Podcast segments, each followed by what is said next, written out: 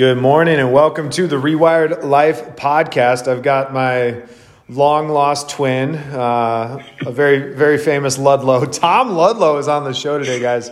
Tom is my cousin. Uh, Tom and I might actually look more like brothers than my actual brother and I do. Uh, this is true. So if, for those of you tuning in, this is, uh, this is Tom, Longmont, Colorado, thirty-five. Yes, sir. Uh, married, two little kids about the same age as mine. Um, literally, we've known each other and been cousins our entire life. Believe it or not. Believe it or not.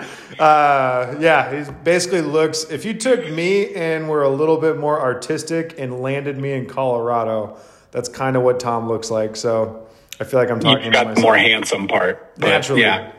Yeah. Naturally. I mean. Let's, you just skim over that. I feel like our, our looks right now are, you know. It's definitely reflective of quarantine life.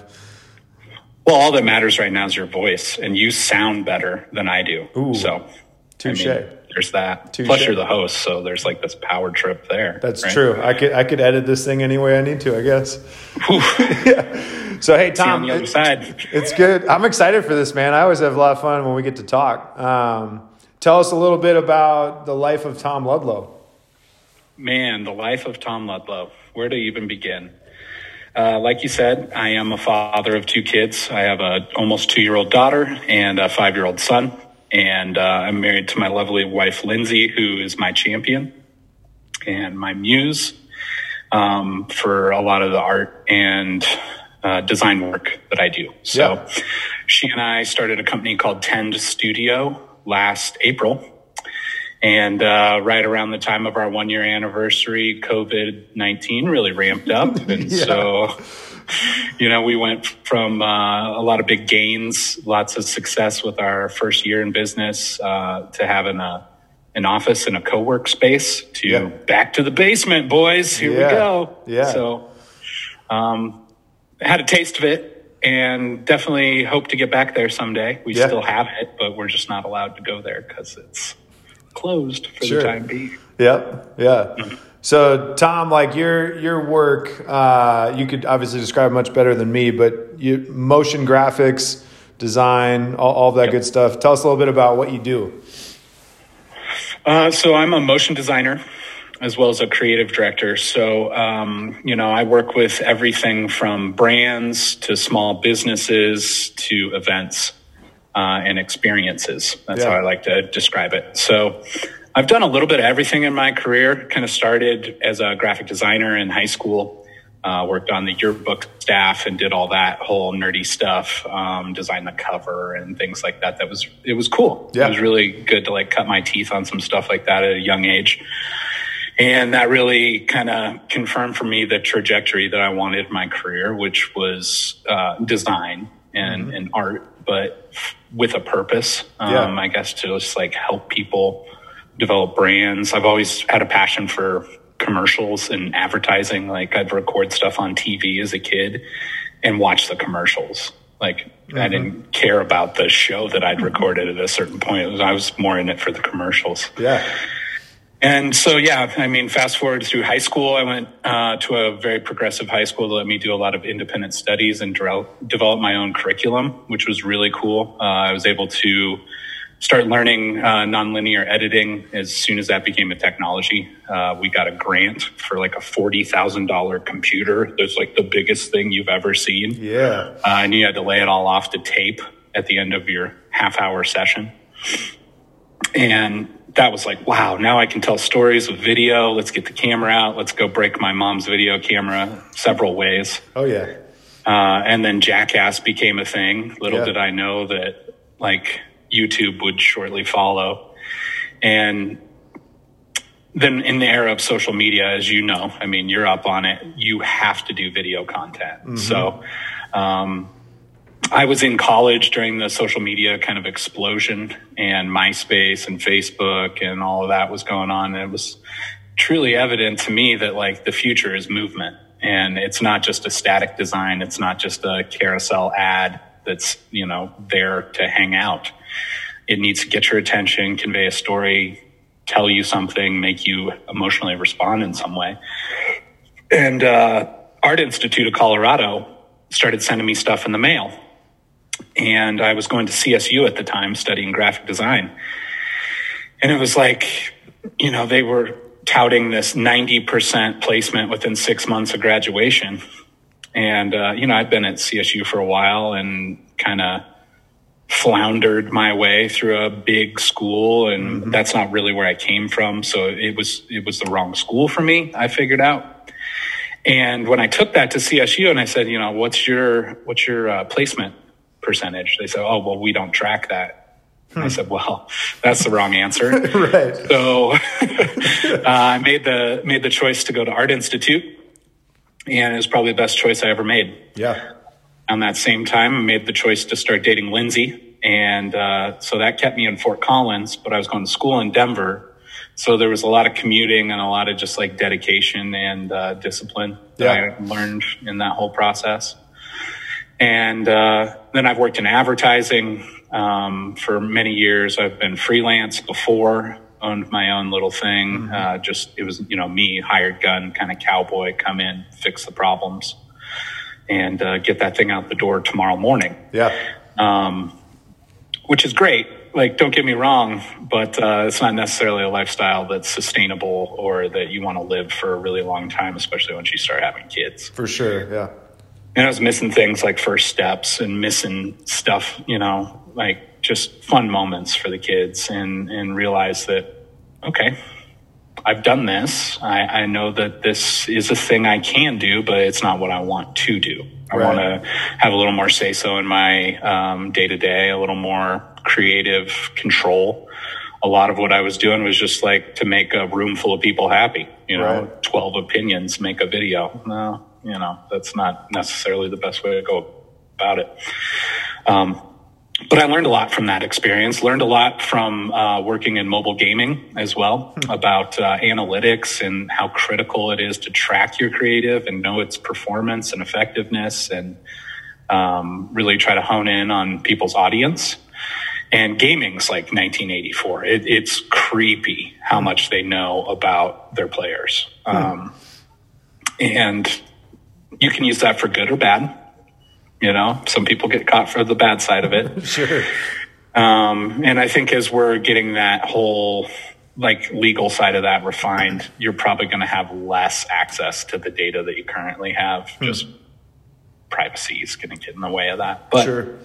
All that aside, the experience at the agencies, the experience at uh, the gaming studio really exposed me to like building teams, having remote workers, um, bringing people in to just like, you know, handle the balls that were going to get dropped before they got dropped, and really starting to have that like vision down the road. Uh, how do we assign this project? How many people are we going to need on it? You know, what's the kind of turnaround time? That kind of became more my job than actually making the creative. Mm.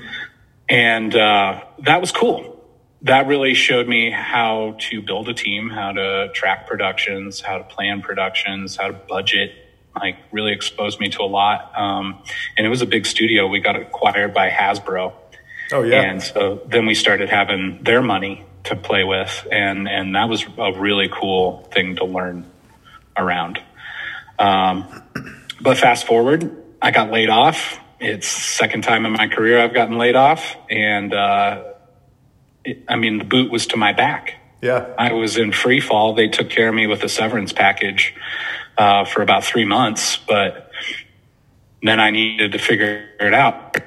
So we rode the wave, you know, and I was interviewing and looking for jobs, and it just kept being like, you know, I'm too expensive, or like the role is is smaller than what I would be offering. Right. Um, And I don't want to like hold anything back about myself. So I just took it as a hint, ultimately, like you, you need to do your own thing. You're ready for it. Uh, the answer just kept being no. You know, I had like six interviews that were multiple interviews a piece. And we get to the finish line, and they're like, we just can't do it. Hmm. Okay. Me either. Yeah. So, uh, yeah, now fast forward, we launched Tend Studio, and um, we've been working with a lot of local businesses, like everything from a, a gym client, and they're part of a um, a chain of gyms, but it's been really cool to work with them. And uh, it's been also really effective for me, just like physically and personally, yeah. launching a business to have that outlet. Yeah, um, for sure. A way to work out the stress. And, you know, we've been working with some, uh, like the local Chamber of Commerce, and that's gotten our foot in the door with a bunch of local businesses, some of which are bigger, like a national brewer we've been working with. And uh, then we just landed this thing right before COVID for C U Boulder uh, for a planetarium film. So like a full three sixty experience. Uh, and it's a film for NASA. So oh, that's legit, like the next man. year of my life is outer space. Yeah, that's awesome. Mm-hmm. Mm-hmm. So, I, like, obviously, I get to see a, a little bit of your work, just you know, thanks to social media and stuff. But one of the things I've always been like super impressed with is that you can do like motion graphics onto like the side of a massive building, like when people are you know like leaving a stadium and they can look out and it's like you can do advertisements or art or whatever. But then you also got to do that, and this would be one I think a lot of people, even from the P N W, would would understand.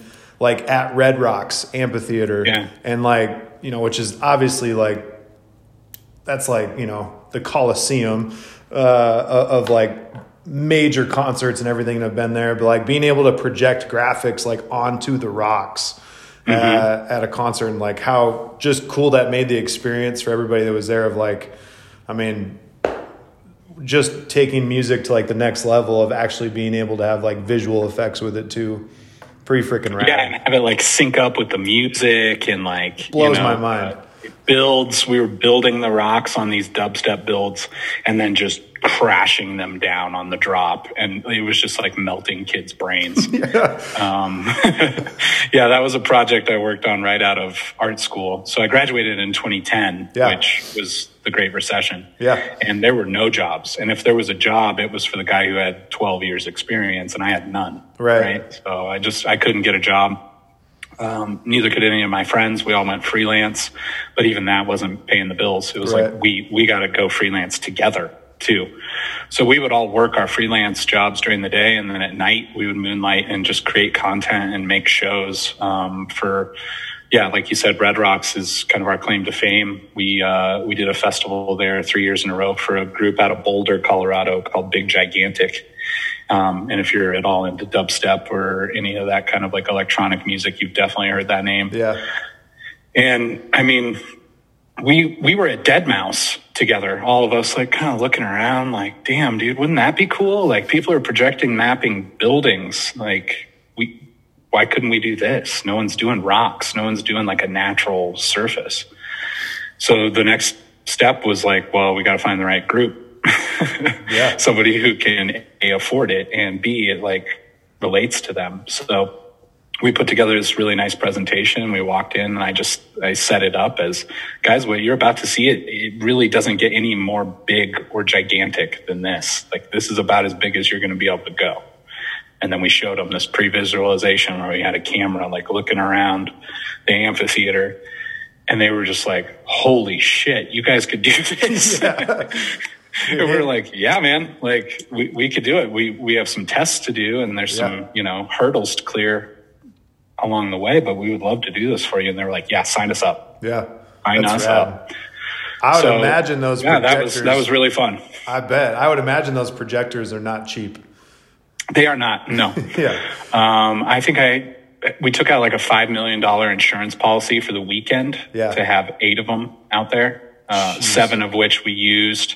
And then the eighth one was, uh, you know, just kind of like an emergency one, which luckily we had one year because we did blow a lamp.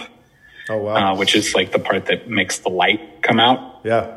And in Red Rocks at like four thirty in the morning, that thing went off and it blew, and it sounded like a musket loader went off, and I like hit the deck and was like, what was that? You know? And, oh, it was the lamp. That's wild. Yeah. Uh, yeah. So a little bit about um, like what's uh, outside of COVID, you know, but like on a, a normal working routine, like what's kind of a day in the life of Tom look like? Um, it usually starts fairly early with either getting up with the kids or doing a workout. Yep. And then, uh, we get some breakfast in us, we get dressed, we go to school, And then uh, I usually head off to the office after that. Yep. And uh, it's usually like some planning and just like kind of getting my day figured out or my week figured out or whatever I'm working on, kind of prioritize that stuff. We use a, a tracking software called Asana. Um, and so I'm just, I play Asana. I, I, it's like a video game for me. Um, yeah. So I play some Asana and decide what I'm going to do that day and then just start working on stuff. Uh, usually try to bite off like the hardest thing I have to do first and just attack it, get it out of the way, because it just makes everything else easier. Yeah. Um, and then, you know, do that up until lunch and come back, finish up whatever I need to after that. And then the afternoon's more about uh, like correspondence, checking in with uh, freelancers, checking in with uh, clients and customers about existing projects or future projects. And then, uh, you know, I try to get out of there by like five thirty or six. And if I didn't work out in the morning, I work out after work. And then uh, get home, get some dinner in me, get the kids happy and in bed. And then it's either me and Lindsay time or it's I go back to work. Yeah. Um, you know, I have a remote studio at home, which thank goodness during COVID, I had a second machine ready to go. Um, so I didn't have to like fully disassemble the studio. Yeah. And uh, yeah, so I come down to my studio, which is in our unfinished basement, and work for a few hours or maybe play some video games with some buddies and blow off some steam. Yeah. Um, yeah, that's that's kind of an average day. Yeah. My life is nothing like that right now. But. Right. Yeah, so right now during COVID, uh, I would imagine, are you having to work at night? Yeah. So, yeah, I, I, we were just discussing this before we started recording, but yeah, I am on the third schedule with my family right now. We've tried a couple things and, and they've seen some success, but we've seen some failure yeah. as well. Yeah. So um, we're trying something new and hoping this one sticks. We're, I think I'm just in the second day of it right now. So yeah. fingers crossed. Yeah. But yeah, yeah, I'm working at night. So I'm basically a dad, chef, cleaning lady, janitor, Uh, teacher, all that during the day. Yep. And then uh, put the kids to bed and hop on the computer about seven thirty and work till two in the morning. Dang, man. It's wild. Yeah. Uh, I it, I just need this flow, man. Right. And if I can't like be on something for like four, five hours straight, it, it just doesn't get done effectively. So that's where I've found the time to hit that flow and and be uh, undisturbed, uninterrupted. Yeah. So I would imagine like it, with, with what you do being an art form, uh, has it been hard to like get back into that flow and that mindset where like the art you're making just comes naturally? Uh, has that been disrupted too? Or is that like you can get to that space pretty quickly? Um, it's been a struggle for a couple weeks yeah. for sure. Like, life is just upside down. I describe it as like our snow globe just got shook and set upside down. And yeah. you're like, wow, so this is it now. Okay. Um, and by no means is it easy to like get back in the zone when you can only be there for five minutes and right. it takes you twenty, twenty minutes to get there. right. right. Like I'm working on that. Um, but, but that's just kind of the way it goes for me is there's like some startup got to warm up, man. Totally. Just like when you go to the gym, you don't just like go in there and deadlift five hundred pounds. You got to warm up your back or you're going to hurt yourself. Totally. Yeah. Um, so I, I don't know. I treat work kind of the same way. Yeah. I come down and, and put on my headphones, put on some song to like psych me up. It's like locker room pregame feeling, you totally. know, and we're going to go in there and we're going to get this done. Yeah. And when we're done, we can go to bed. There you go. Yeah. I like it. I like it. So uh, what's it been like? This is a good question. What's it been like being a Ludlow? Well, the cattle market, first of all. we cattle market. We have to acknowledge the cow in the room. Okay? Absolutely. Absolutely.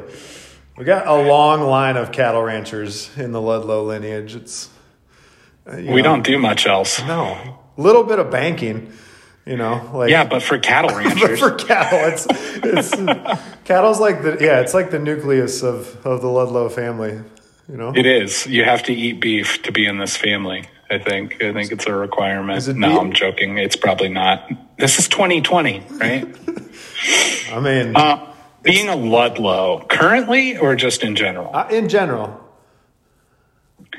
It's tough, man, because, like, everyone just has this, like, oh, it's a big six-foot, two hundred fifty pound bearded guy. He must be a jerk. Mm. I'm a teddy bear, yeah. But, you know, I do have claws if I need them. Yeah. But I, I don't ever show them, you yeah. know? I, my kids know me. My wife knows me. You know me. I'm just a nice guy. I, I just like making cool shit and, yeah. you know, telling my mom about it, sharing it with my mom, impressing her. Right, right. That's seriously all I care about. Yeah. If it impressed my mom, I'm happy. Yeah. No, that's rad. I think, uh, do you feel like there's something about being a Ludlow where in one family there's so many entrepreneurs? You feel like that's like, is that like genetic, like something inside of you that you're now working for yourself? Like you just can't escape that? Or do you feel like it's something you learned along the way? Oh, it's definitely something I learned along the way. Yeah. Like I just grew up around it, man. You know, like my dad had a nine to five, but then he still ran cattle. Right. And he'd go check on them before work or after work or both, or, you know, Saturdays we worked out at the corrals and branded cattle, vaccinated cattle. Um, Sunday we watched the Broncos because that's what you do in Colorado. yeah. And then, uh, you know, it was back at it. Yeah. So one day of rest and, and we work as hard as we can every other day of the week. Yeah.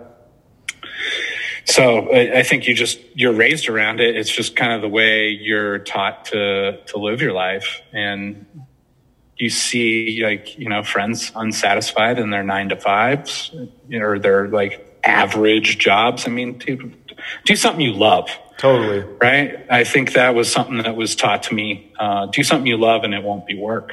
Totally. Right? Yeah. I think like, and I, I mean, our, our dads are brothers and they're, you know, four years apart. They're, they're very similar, you know, in, in a lot of ways. Uh, but I feel like growing up, it was like, I don't like, I feel like my dad always kind of taught me to think like, an owner and an entrepreneur, not like an employee, you know, and like not saying that's like, yeah. you know, good or bad or like, you know, supreme by any means. It was more of just like being raised that way of like, um, try and find something you're absolutely crazy passionate about in this world and figure out how to make a career from it. But like starting with that like passion piece, which, you know, for a lot of, for a lot of Ludlows is evolved around cattle. Um, you know, for you and me, it, it deviated into other art forms. Uh, but like, I don't know, just having that drive in, inside of like, to me, it's, it's finding something that you're like, oh man, I can't stop thinking about this. I love this. This is like what I'm focused on. This is, this is making me tick. Uh, but also like, okay, so how do I make a career out of that? Right. You know, and like, right. like starting with the passion and then put legs on it later. Uh, I don't know. I feel like to me, that's like, I don't know if I could think any other way.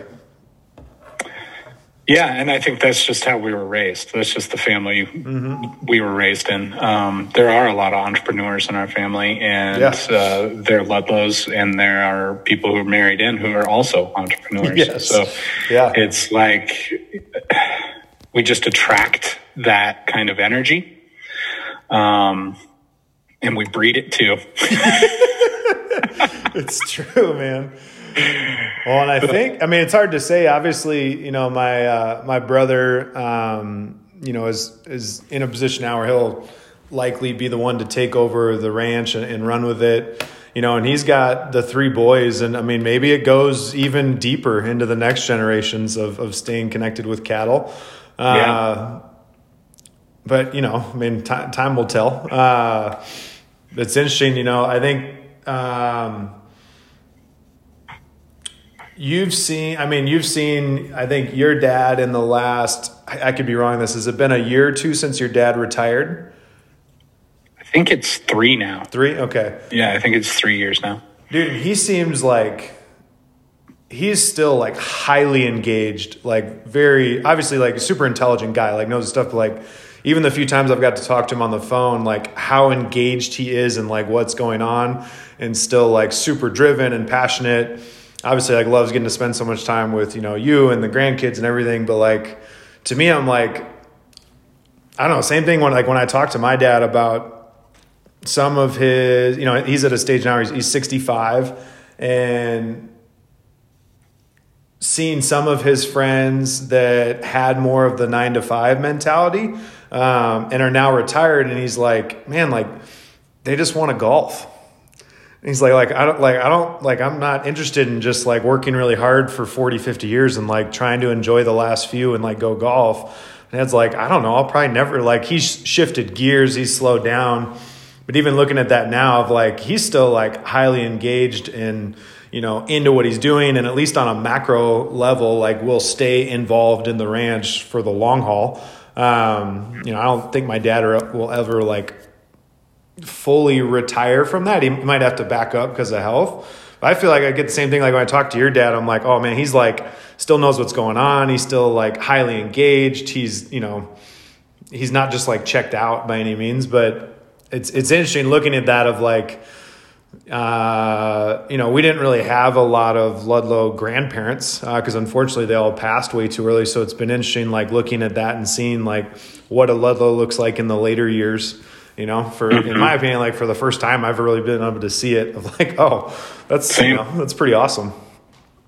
Yeah, I mean, he's got an incredible drive. I, I was shocked the day he told me he was going to retire. Yeah. Um I thought he'd never do it. I thought he just worked till the day he died, yeah. honestly. Like, we had bets on that. Um, it, he he did it because my kids are down the street. I mean, I live sixty seconds down the street from them, and he was like, that's just too close. I got to see them. Yeah. You know, I got to be around them. I'm not missing this, so I'm going to retire.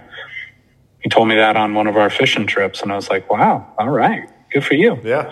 He's like, yeah, I'm going to retire. Might get a cabin. You know, go hang out up there for a while. He did it. He's yeah. got one. I mean, he's always got a project going on, always something to do. Yeah. He's got a wood chipper now. I'm oh. like, dude, be careful with that thing. I just picture Fargo anytime I hear the word wood chipper. I know. He's like, I disappear. You go looking for me up there. Okay. That cabin is so awesome. Yeah, it is, man. Oh, I mean, man. super super lucky to have that in the family, yeah. and it's away from everything, you know, yeah, which there's not a lot of places you can do that. No, nah, man, Colorado is, I mean, you've seen, you've, you know, lived there your whole life, but like, isn't it something like ten thousand people a month have been moving to Denver? Yeah. For like yeah. years. For the past, I don't know, four years, something like that. So crazy. Five years. Yeah. Mm-hmm. Well, yeah. Do you, do you see even in Longmont, you know, that far oh, from yeah. move from Denver, have you seen a lot of growth? Yeah, man, enormous growth. I mean, this whole state has just exploded. It, it you know, it was like pockets, yeah. north to south, down the interstate um, for most of my life. And now, I mean, it's basically like one big city so all the crazy. way from Cheyenne to New Mexico. I mean, you never really get away from like billboards or, you know, gas stations or anything like that anymore. Um, it's nuts. East to west, it's a little different. Yeah. yeah. Um, That's mainly just because of the mountains and yeah. how divided things get. But the mountains even have exploded. Uh, there's a lot of construction up there. There's cranes in the air in Denver. Every time I go down there, there's at least like twelve cranes in the air putting up more buildings. It's all apartments, man. It's all That's people wild. like just moving here for the lifestyle, which is great. Don't get me wrong. Um, I'm not complaining about it. It's just driving up my home value, which is right. I'm, I'm all for. Yeah. Um, but it's a lot for, for some of the systems of Colorado. Sure. So we don't have a very good public transit system. Um, so we have some work to do. Yeah. yeah. Yeah. Do you think you'll be in Colorado your whole life? I'm never leaving. Yeah. yeah. I got no reason to, man. Yeah. I got three hundred days of sunshine. I know. I'm a little, little jealous of your guys' climate. It's pretty legit. It is, man. It dumped snow for the past two days and now it's like fifty degrees outside and yeah. it's all melting. So. Yeah. Yeah, spring. Yeah. yeah. Well, man, we only get like two or three days of clouds at a time. Yeah.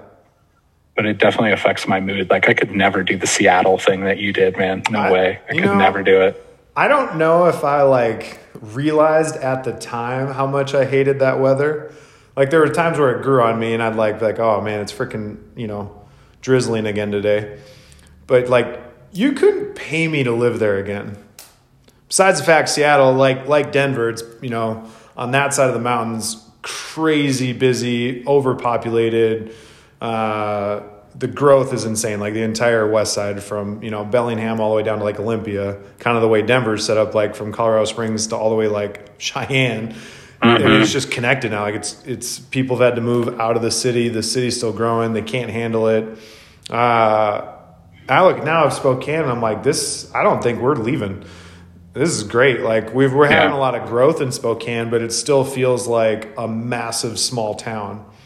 You know, or like there's like one degree of separation between everybody in Spokane, which is, it still has that feel, but it's also like we have a downtown and we have good schools and like, you know, the freeway runs through, like we still have enough access to feel like a big city without, you know, without feeling like Seattle or being Seattle.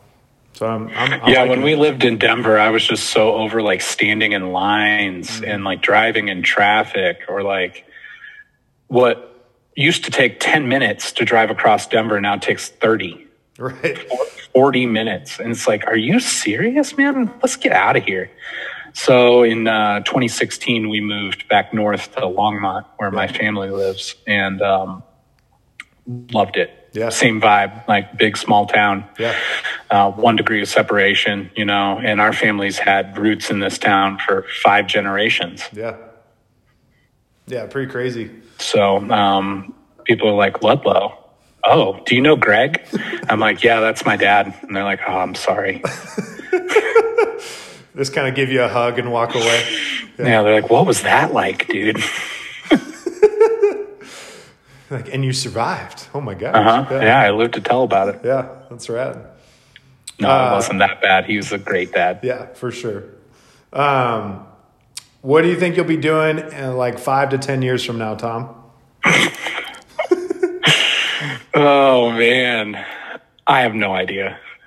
Like, I have no idea. Um, five years ago, I was uh, projection mapping Red Rocks, and now I'm working on a project for NASA. So I have no idea yeah. where this is going to lead, but I'm down. Let's yeah. do it. I just try to put my best effort in every day. Love it. Love it. I would, uh, I think this would be an incomplete episode if we didn't talk about, I think, one of my favorite memories with you, Tom. Oh, boy, here it goes. You already know. So how, how old were we when we went surfing at the ranch? Well, Wisconsin surfing isn't for the weak of heart, no. first of all. No. Uh, you have to horseback ride in yes. to do it. That's like the first rule of surfing Wisconsin. We would have been um, we would have been about mm, nine eight yeah. or nine yeah old, old all I know enough. Is I had to get on your horse to get on to my horse. Correct. That's how yep. little we were. Yep yep so we rode horses from some from the ranch down into our valley into the creek, Rush Creek, which the ranch is named after.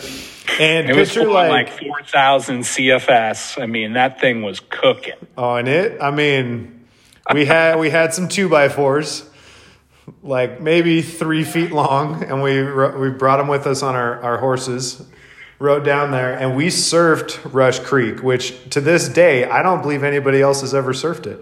You can't. I mean, yeah. We basically on stood the right day. nine, ten year olds on a two by four that sunk to the bottom in in waist deep, you know.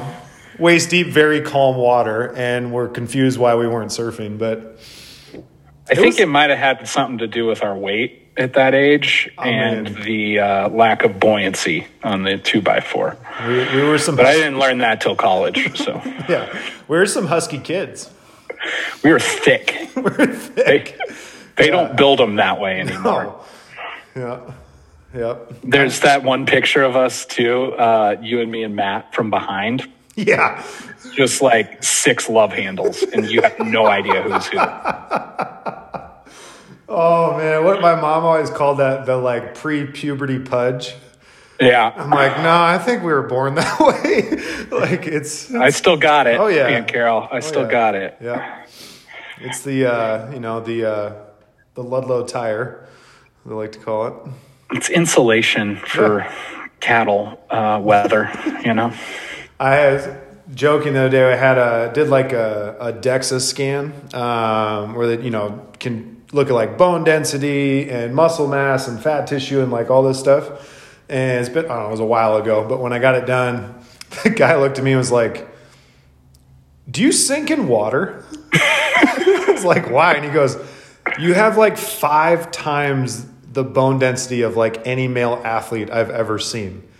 And I was Whoa. like, really? And he goes, you like, do you sink? And I go, yeah, I'm not a real good swimmer. I'm pretty good at getting to the bottom, uh, but not at going across. And he's like, yeah, like you're a dense human.